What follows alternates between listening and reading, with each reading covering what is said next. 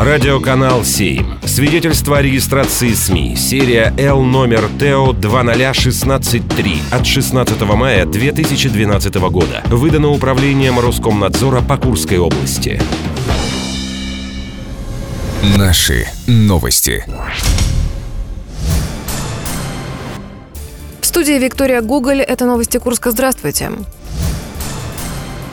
Завтра на территории региона ожидается ухудшение погоды. По сообщению регионального МЧС, уже сегодня вечером прогнозируют дождь, местами с грозами. Ветер достигнет двадцать метров в секунду. Температура воздуха ночью составит шестнадцать-двадцать один градус, днем до плюс тридцать два. Спасатели просят не парковать автомобили вблизи деревьев и слабо укрепленных конструкций. Напомним, единый номер службы спасения сто двенадцать.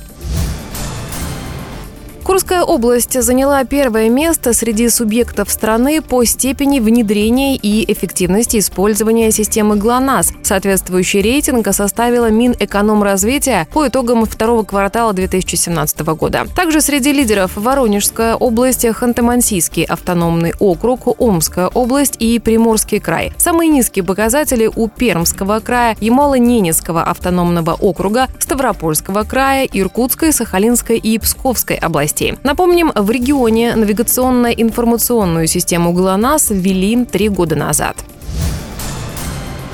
Через час на Театральной площади пройдут показательные выступления пауэрлифтеров. Свои возможности курянам продемонстрируют четырнадцатикратный мировой рекордсмен и мастер спорта международного класса Станислав Милосной и чемпионка Кубка Европы по жиму лежа без экипировки Наталья Бородина.